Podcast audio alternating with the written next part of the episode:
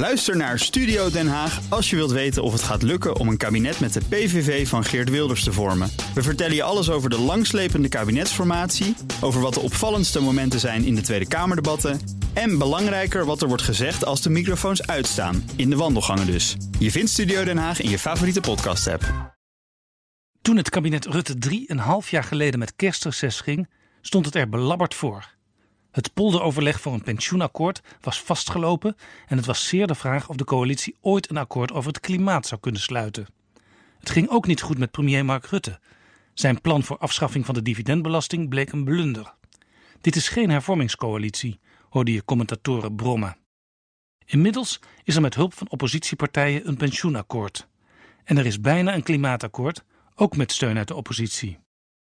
Er komt in het najaar nog een plan van de commissie Borstlab voor nieuwe sociale zekerheid, die alle werkende Nederlanders, dus ook de flexwerkers, een beschermende bodem in het bestaan moet bieden. Ook hier kan het kabinet via de polder en met oppositiesteun grote stappen maken. En Rutte is een alom gerespecteerd leider met hoge marktwaarde in Europa. Dat het zo goed gaat is des te opmerkelijker als je bedenkt dat twee van de vier leiders van de coalitie, Alexander Pechtold van D66 en Sibrand Buma van het CDA, het politieke toneel inmiddels hebben verlaten. Succesvol regeren kan dus ook zonder eerder onmisbaar geachte steunpilaren. De kabinetten Rutte zijn alle drie minderheidskabinetten.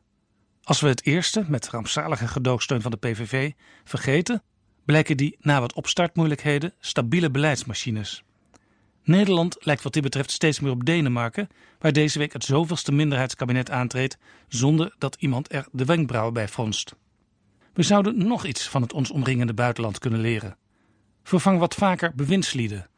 Er wordt wel gezegd dat kan alleen met één partijregeringen, zoals in Londen. Maar is dat echt zo?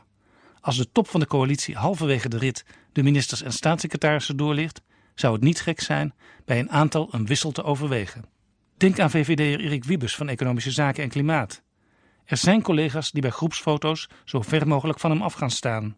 En heeft CDA Vert Grapperhaus justitie en veiligheid inmiddels in de greep? Of is hij toch meer een filosoof dan een stuurman? D66 Menno Snel begon veelbelovend met zijn belastingplan.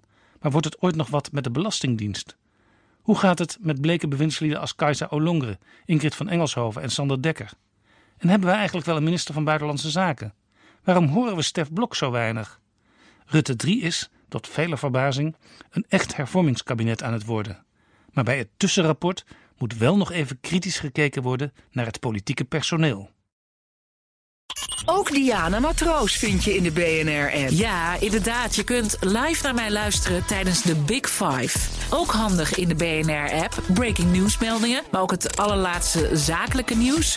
En je vindt in de app alle BNR-podcasts, waaronder Wetenschap Vandaag. Download nu de gratis BNR-app en blijf scherp.